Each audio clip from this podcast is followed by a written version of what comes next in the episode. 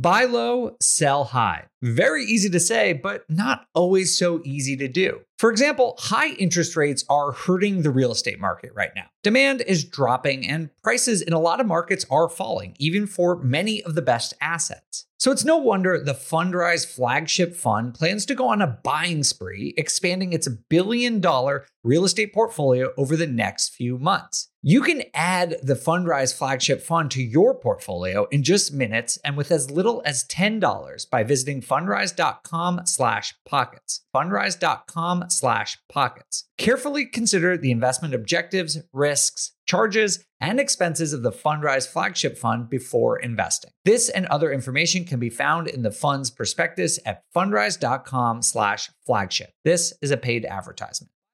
Top real estate investors love to talk about how they save so much on taxes. But how are they able to build rental property empires while skirting Uncle Sam? 1031 exchanges. 1031 exchanges allow you to defer capital gains taxes while you sell an investment property, exchanging your old property for a bigger, better one and avoiding the tax man while you do it. And that's where First American Exchange Company comes in. They're the leaders in 1031 exchanges. Whether you're a seasoned investor or just starting, First American Exchange can help you with simple rental property exchanges, complex commercial real estate investments, reverse exchanges, and more. Don't let your taxes eat into your profits. Visit First American Exchange Company at firstexchange.com or call them at 800 556 2520. That's firstexchange.com or 800 556 2520. Keep your money in your pocket and propel your portfolio further at firstexchange.com. First American Exchange Company does not provide tax or legal advice. Consult your financial, real estate, tax, or legal advisor about your circumstances. First American Exchange Company. Safe, smart, secure. This show is sponsored by Airbnb. Did you know that I turned one of my first homes into an Airbnb? It's true. And it even helped me get the extra income I needed to launch my real estate career. So if you want to try your hand at making even more income with your property, Airbnb is the place to be. Your home might be worth more than you think. Find out how much at airbnb.com/slash host.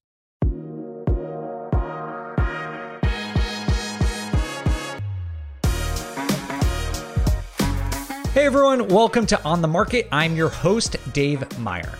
We all know that the housing market over the last couple of years has been absolutely red hot, but starting at the beginning of 2022, there have been a lot of headwinds that have caused people to wonder if the housing market is going to crash or see some modest declines over the next couple of years. And if you listen to the show, you probably know that on a national level, the housing market is still doing pretty well, but we are starting to see some pretty significant signs that the hot market we've been in is starting to cool down. But really, real estate investing is all local. So, as an investor, what you're probably wondering is what's, it doesn't matter as much what's happening on a national scale. You're probably curious what's happening in a market that you currently invest in or one that you're thinking about investing in. So, today, that's what we're going to talk about. We are going to talk about which markets are doing well and are showing signs that they can continue growing despite these economic headwinds. And we're going to talk about the other types of markets that are showing some weakness and potentially are going to see declines over the next couple of years. Now, I'm going to mention some specific markets here, but I obviously can't discuss every single market in the country in this podcast. So, I'm also going to share with you some data points that you should be looking at in your own individual investing so you can make your own evaluation on whether or not your specific markets are poised for further growth or they might see some st- setbacks in the next couple of years. Before we jump into it, let's hear a quick word from our sponsor. We know you've heard it before. Cash flow is getting very hard to find. There's always long distance investing, but you may be thinking, I don't have a team, enough experience, or the market knowledge to get in. That's where you're wrong. And it's also where Rent to Retirement comes in. Rent to Retirement offers fully turnkey properties that are newly built or renovated, leased and managed, allowing you to invest out of state with confidence. They've got single family, multifamily, new build, and syndication opportunities across multiple markets. They even have BRRRR deals with immediate equity. Rent to Retirement helps investors learn how to build a bulletproof business plan with the best investment and tax strategies around to help you reach financial freedom through real estate. There's no excuse not to get started in real estate investing when you have the right team and systems already in place. To learn more, visit rent2retirement.com. That's rent, T-O, retirement.com or text REI to 33777. Again, text REI to 33777. This show is sponsored by Airbnb. Did you know that a long time ago, before I ever started my real estate business, I turned one of my first primary residences into an Airbnb? And that's the extra income that I needed from Airbnb that gave me the confidence to go out and work for myself and eventually quit my nine to five job. And now I have dozens of Airbnbs all over the country. I've even partnered up with the old David Greene on a recent property in Scottsdale to take our portfolio to the next level. And of course, we host it on Airbnb. But you don't need to be a full time real estate investor to start on Airbnb. As a matter of fact, I was self managing 10 properties while working my nine to five job, so I know anybody can do it. Think about it this way you're looking for extra income and going on a vacation. Wouldn't it be great to rent out your space and let your property pay for itself while you're gone? I did this one time. I pitched my wife and my roommate, because we were house hacking, on the idea of renting out our home, and it paid for all of our expenses on a trip to Mexico City. So go and give it a try. It might just change your life, just like it did mine. And I really do mean that. Your home might be worth more than you think. Find out how much at airbnb.com/slash host.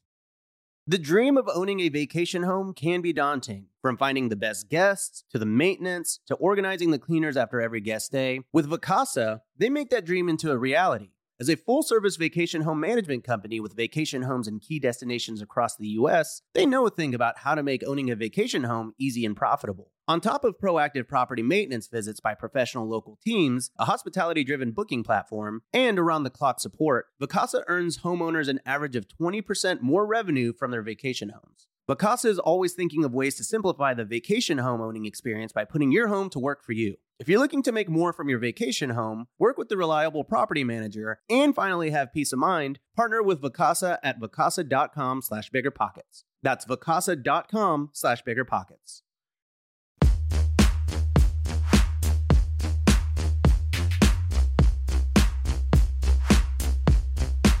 All right, so today we're to get into which markets are poised for growth and which are at risk of seeing declines over the next couple of years. Before we do the specific things that are happening right now, let's just do a quick couple minute recap on what has led to this point in the housing market. First, we all know that home prices have been going up like crazy. They are up 43% since the beginning of the pandemic. So if you started in March of 2020 and went to July of 2022, prices have gone up 43%. That is insane. Usually that takes decades to see that level of growth. And so obviously, when you see that kind of growth, people wonder if we're in a bubble. And that is a good question. And there is certainly some level of speculation, which is what causes a bubble. There's some level of speculation in the housing market, but there are also strong fundamentals that led to this really rapid appreciation. And those fundamentals are first and foremost demographics. I say this all the time, but it is true and it is not going to change. Millennials are now the largest generation in the US and they are at peak family formation and home buying age. That leads to a lot of demand. Second, we have seen interest rates near the lowest they have ever been and likely will ever go. And that also raises demand and improves affordability. People can just spend more on houses when interest rates are super low. Third, inflation and the abundance of money. We've talked about this a lot as well. We've seen the Fed inject trillions of dollars into the economy, and that pushes up asset prices. And something that we saw for a while, not just in the housing market, but in the stock market and the crypto market as well. And then lastly is extremely low inventory. We have seen days on market, which is the amount of time it takes to sell a home, hover around 15 to 18 days over the last couple of years, when normally it's 30 or 40 or 50 days to sell a house. And when there's just so few houses on the market, it's going to increase prices. That's just how supply and demand works. So there is some speculation, and this is important because when we talk about whether or not housing prices are going to go down, we have to understand why they went up in the first place. And these four things demographics, low interest rate, inflation, and low inventory are, are vitally important to what the situation is right now. And when we're talking about prices going down, we have to ask ourselves are any of these four things starting to decline? And the fact is, yes, some of them are. Let's just take them one by one. Demographics, that's not going to change, right? Millennials, they are the age that they are, and maybe they will put off you know, buying a house or forming a family by a year or two, but you can't really escape demographics. This is something that just drives economic forces long, you know, in a much more significant way than any of these short term trends. And so demographics are going to contribute to high demand in the housing market for the foreseeable future. Two, inflation the you know the money has already been printed. There's new bills coming out in congress that might even print more money. And so there is likely going to be more inflation over the next couple of years. Now i do think there are some signs as of the, this recording. We did just see that in july the cpi went down from 9.1% year over year to 8.5% year over year that is an encouraging sign. But even if inflation peaked, and it is definitely too early to tell whether it peaked or not, it is likely going to be a very slow return to normal for inflation, even if we did hit a peak. So I do think inflation is probably still there and going to be contributing to the housing market over the next couple of years. So, so far, demographics and inflation both support the housing market and have at least I should say it puts upward pressure on the housing market. Now, on the other side, interest rates are really what's putting downward pressure on the housing market. Interest rates have risen. They were about 3.1% in January of 2022. As of this recording, they're in the low to mid fives for the average 30 year fixed rate mortgage. And that's for the record, not for investors, that's just for owner occupants. Um, and so that's a really significant change. I mean, that is hundreds, if not thousands of dollars per month in mortgage payments that it has gone up. And that just means people can't spend as much on a home because their payments are going to be so much higher each month because of interest rates. And we found some data from Black Knight that puts out great data, by the way, shows that housing affordability is now at its worst point since the early 1980s. And this is really important for pricing in the housing market because if people can't afford to buy homes, they're not going to. And so that decreases demand. And when demand falls, that is when prices can fall as well. And this just is is a really important thing because from 2008 like after the recession the housing market crashed and prices went down 20% and we entered this really low interest rate period that lasted nearly 15 years housing from 2008 to 2020 was really relatively affordable. It's like one of the cheapest it's been at least in the last like 40 or 50 years in the United States. And now fast forward 2 years later we've gone from a relatively very affordable housing market to a relatively very expensive expensive housing market. And this is going to put significant downward pressure on the housing market. The last thing here is the is inventory, of course. And this is sort of the X factor because so far Uh, over the last couple of years inventory the number of houses that are on the market for people to buy has been down a lot like a joke of a number. It's been down to you know numbers that are maybe a third or half of what they are normally. And so that has contributed to a lot of competition which pushes up prices. This is the X factor because in some markets it's starting to come back really dramatically, while in others it's actually declining. And so we'll get into that in a little bit. So hopefully this gives you some good context for what's going on here. Um, that demographics and inflation are probably going to keep putting upward um, pressure on the housing market. Interest rates are putting downward pressure, and inventory is the X factor that's sort of working on a market by market basis. Okay, so that's on a national scale, but what we want to talk about is a regional scale. What is happening in the individual housing markets and how are you as an investor or aspiring investor going to be impacted by this? And because we're still in the midst of this market cooling period, there's really no way to tell for sure which markets can see decline. So I just want to get that out of the way. I don't have a crystal ball. I don't know exactly what's going to happen. This is just my best reading of the data as it exists today. And I want to look at a few different measurements and lead indicators because there's obviously we don't know for certain. So in those types of situation, what I do and I recommend you do is try and look at a lot of different data sources and see if there are themes that are emerging between different ways of measuring this and that gives you a good general sense of of what might happen.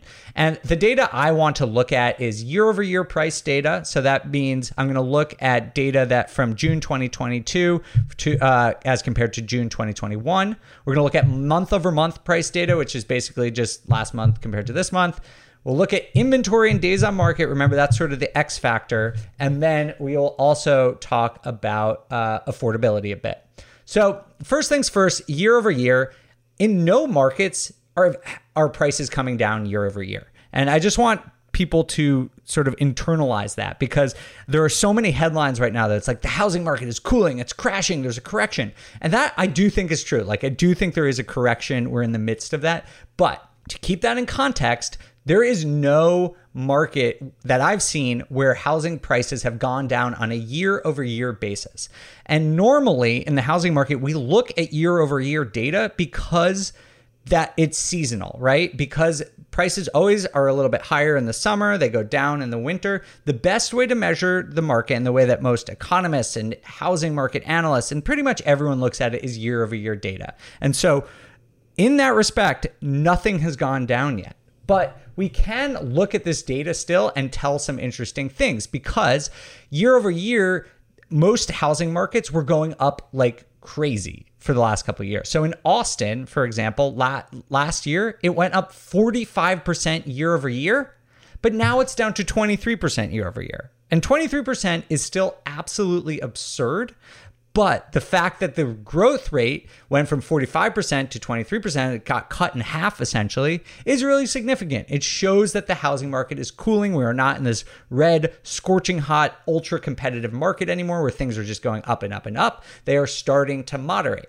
So that's Austin. And on a year over year basis, Austin, I think, is the most dramatic shift that we've seen.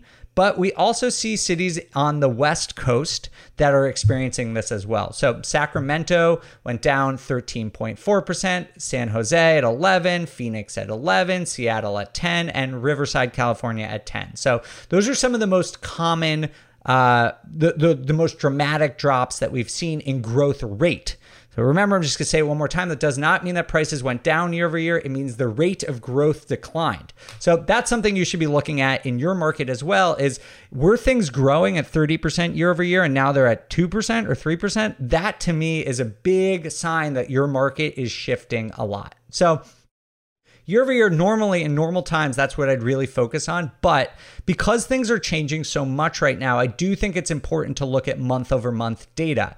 And in certain markets, it does seem like prices have actually peaked and are starting to come down. And as I mentioned, normally we see a peak in the summer, things start to come down, and then they peak again the next summer.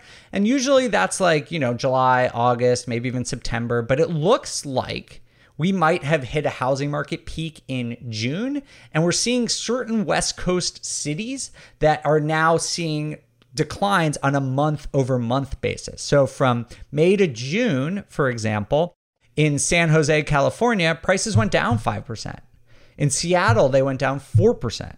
San Francisco was three, Denver was one and a half, Portland and Phoenix are also up there. So these aren't crazy numbers. We're not seeing things drop like really dramatically and you won't. The housing market doesn't work like stocks. It doesn't work like cryptocurrency. You're not going to see a 20% drop in a month. That will never happen. Almost never i shouldn't say never. But that is very unlikely to happen. But on these two bases, you're seeing a trend occur, right? These cities, mostly on the West Coast, is what I'm seeing, that are seeing the most dramatic drops are Sacramento, San Jose, Seattle, San Francisco, a couple places in Denver and Utah are all showing that they might have hit a peak and are starting to decline.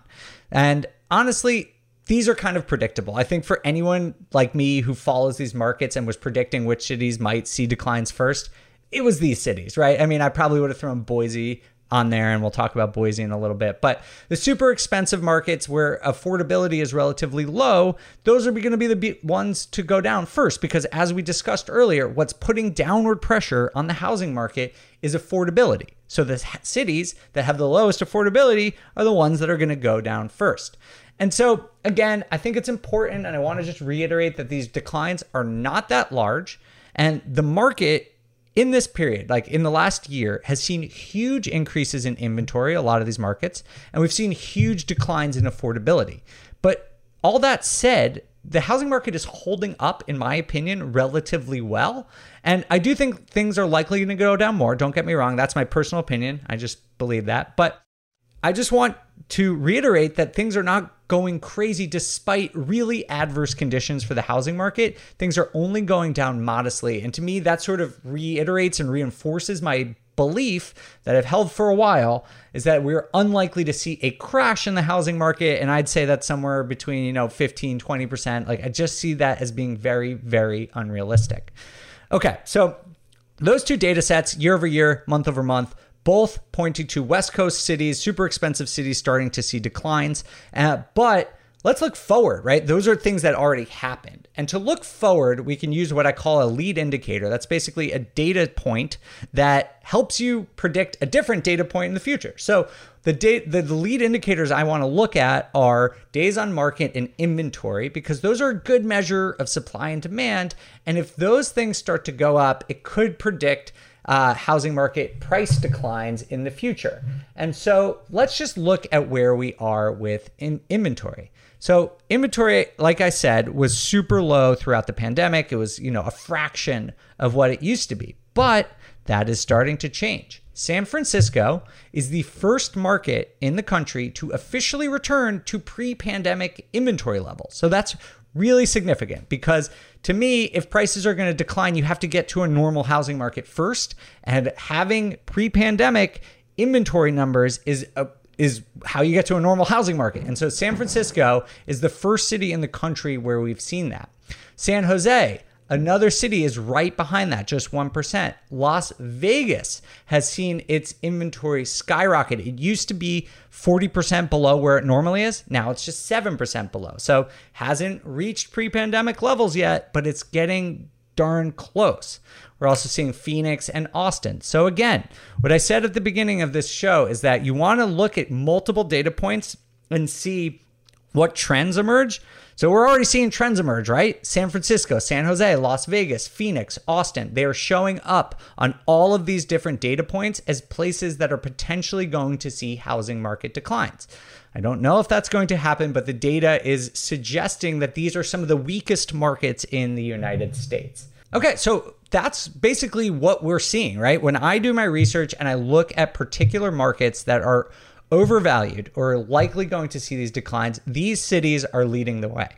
Now, if you are investing in a city and you didn't hear me mention it, and you're thinking, oh my God, my city is doing great. There's, no chance of decline. That's not what I'm saying. I'm just giving you like the top five or 10 that are at the highest risk. And so if you want to figure out for yourself, which you should, you can download some data. I'll put the, the link that I created. Um, you can download the data to get inventory and pricing information and days on market for every city in the country. We'll put that in the show notes. Um, and you should do this research for yourself. The next thing I want to talk about is just some context about if you start to see more declines, like how bad it could get, because I think that's what people really fear. You see 3% decline in in Seattle, and you're like, okay, I can I can live with 3%. That's not crazy. But is it gonna be 20% like it was in the Great Recession? Well, I don't maintain economic models. I can't say for sure, but we did find some research that is from Moody's Analytics. It's one of the biggest like analytics market research firms in the whole country, and they did some forecasts and they predicted basically which markets were likely to do well and likely to see declines between now and 2024. So, this is cool because it gives you sort of like an 18-month time horizon, which I think is a really good way of looking at this because that's probably in my mind when we're going to we're going to probably see inflation for a while and uncertain economic conditions for a while. And so, forecasting out about 18 months, I think, should be a good frame of reference for you. And what they predicted was that three cities in Florida were actually going to be the most at risk. So it's the Villages, which is one of the fastest growing communities in the whole country. It's called the Villages, Florida, Punta Gorda, and Cape Coral. So those are three, followed by Spokane, Washington. So they think those are going to be the worst till 2024. And according to them, the biggest decline in the country will be for the villages at negative 13%. And that's significant, right? 13% declines when you're leveraged and when you're buying into super expensive asset is a pretty big deal. But keep in mind first that during the Great Recession, home prices did decline 20% nationally. And we are talking about the absolute worst city. If you start looking at some of the other cities that they're predicting, it's more in the three, four, five, seven percent decline. And so this is sort of what I, you know, I, I said something about a year, you know, a couple months ago that my projection through 2024 was plus or minus 10%. So at best, it would be up 10% in the next through 2024. And at worst, it would be down 2020 percent. And i think this sort of reinforces that idea. And i know that's a super wide range because we just don't know. It's harder to make a better prediction than that. But i do think this reinforces the idea that the worst case scenario on a national level is probably not worse than a 10% decline.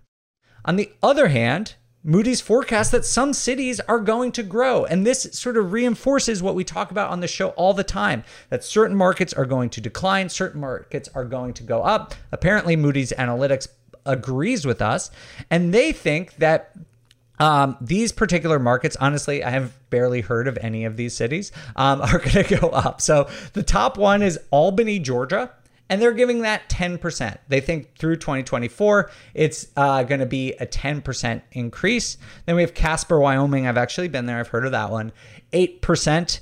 New Bern, North Carolina at 7.6%, Augusta, Georgia, 7.2%, and Hartford, Connecticut at 7%. So again, we are seeing that some markets are going to keep growing, in all the, the most likely scenario i should say is that some markets are going to keep growing maybe up to about 8 9 10% up until 2024 some markets are going to decline probably at worst in the 10 to 12% range uh, through 2024 so it's a wide spread. And i think that's super interesting because it makes it sort of a researcher's market, right? Like if you're listening to the show and you like looking at data, that means that some markets are not going to do well, some are going to do well. And if you do your research, you might be able to find the markets that are going to outperform the national housing market right now.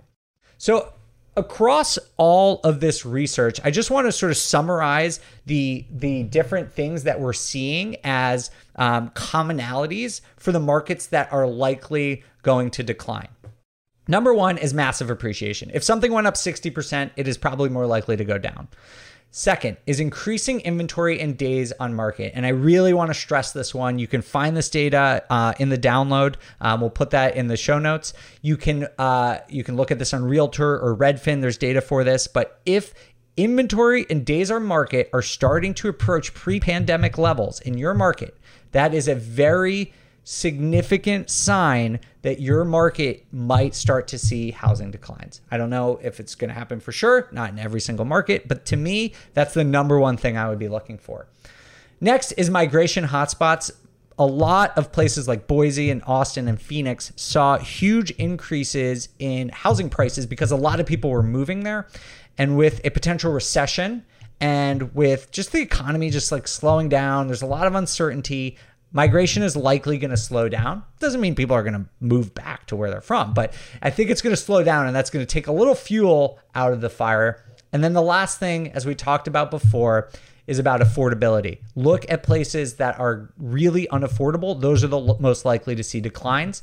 And and based on some of the things that we've seen, you can see these are places like Austin, Sacramento, Phoenix, Boise is on that list, and honestly, a lot of cities in Florida. Um, so those are some of the places where um, according to Black Knight, the payment to income ratio, which is basically how much money you make in versus what your mortgage payment is, is above 70%, which is absurd and makes it at what some of the least affordable markets in the entire country.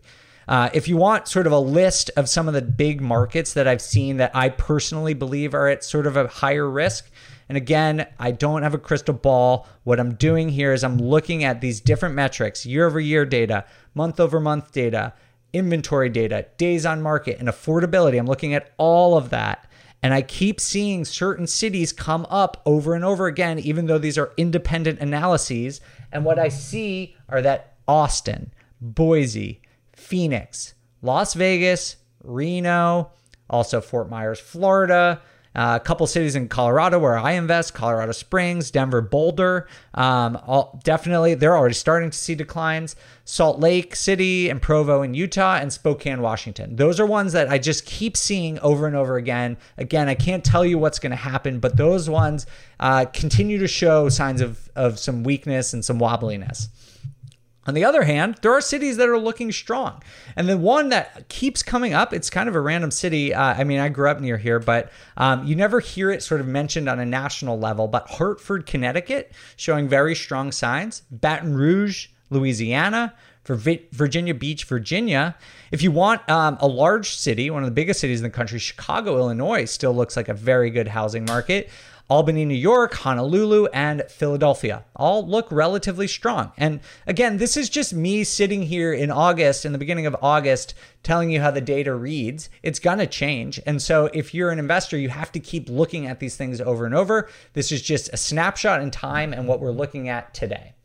So that's what I got for you guys. Hopefully, this is helpful to you if you are worried about a housing market correction, or some people are excited about a housing market correction. Maybe you can't afford to get into the housing market right now and you'd like to see prices come down and you're wondering which markets that you've been looking at might start to see something come down and make it relatively more affordable for you to jump into it. So hopefully this is helpful. Just remember these couple of things. One, every market is going to be different. We we're seeing that more than ever. Over the last couple years, everything was going up, but in a normal housing market, regional differences, city differences make are, are very significant, and we're and we're returning to a time like that. Make sure to look for yourself. There's going to be a lot of articles about this. You know, hell, I just uh, listed a bunch of cities. Don't, you know, that's just my opinion. Don't take my word for it. Go investigate this for yourself. Look at the data for yourself and determine what you think is going to happen.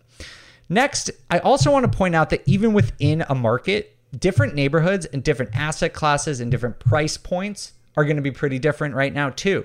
You're starting to see like James on one of our recent shows was saying that in Seattle, high price point luxury market is getting hit way harder than affordable stuff and more affordable side of the spectrum was actually continuing to go up. That's in the same market. So you need to be looking at these things. Um, you can download some of the data again completely for free on biggerpockets.com just click on the link in the show notes. Um, and and just remember that this is sort of a researcher's market. This is a good time to be someone who's interested in data and dig into this. Thank you all so much for listening. I would love to know what you're seeing in your market. Um, we're super curious and it'd be helpful for other investors. So, if you are doing this research and learning more about your individual market, we encourage you to go on to biggerpockets.com this show has its own forums. There's an on the market forums on biggerpockets.com. So we encourage you to go onto the BiggerPockets forums, check that out, and tell us what's happening in your market. I will be on there. I would love to hear for it. I will respond to you. Um, so go tell us what is going on in the market so we can all learn together as a community. Again, thank you all so much for listening to On the Market. My name's Dave Meyer. If you want to interact with me and give me feedback about this show, I really appreciate that. You can do that on Instagram where I am at the Data Deli. We'll see you all next time. On the Market is created by me, Dave Meyer, and Kaylin Bennett.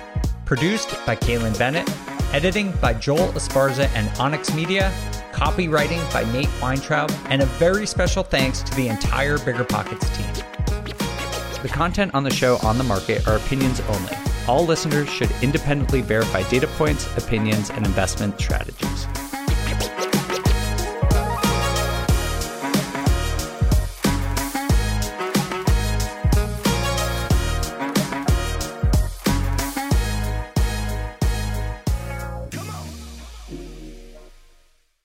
The housing market is changing, and finding your way right now can be a bit tricky. There are rate shifts, there are confusing headlines, but at the end of the day, your goal hasn't changed. You probably still want financial freedom as much as ever. Well, the good thing is that experienced investors know it's not about trying to time the market, it's about the amount of time you have in the market. And if you're ready to get into real estate investing game, you can still do that. Or you can take your game to the next level by finding an investor-friendly agent. With BiggerPockets Agent Finder, you can find the right agent in just a few minutes. You head over to biggerpockets.com slash deals, enter in some details about what you want, where you want to buy, and boom, you instantly get matched with an investor-friendly agent who fits the bill. These local market experts can help you navigate the neighborhoods, analyze the numbers, and take action with confidence once and for all. This free resource is only available at biggerpockets.com slash deals. Get an agent, get the deal, and get closer to financial freedom at biggerpockets.com slash deals. That's biggerpockets.com slash deals to find your investor-friendly agent today.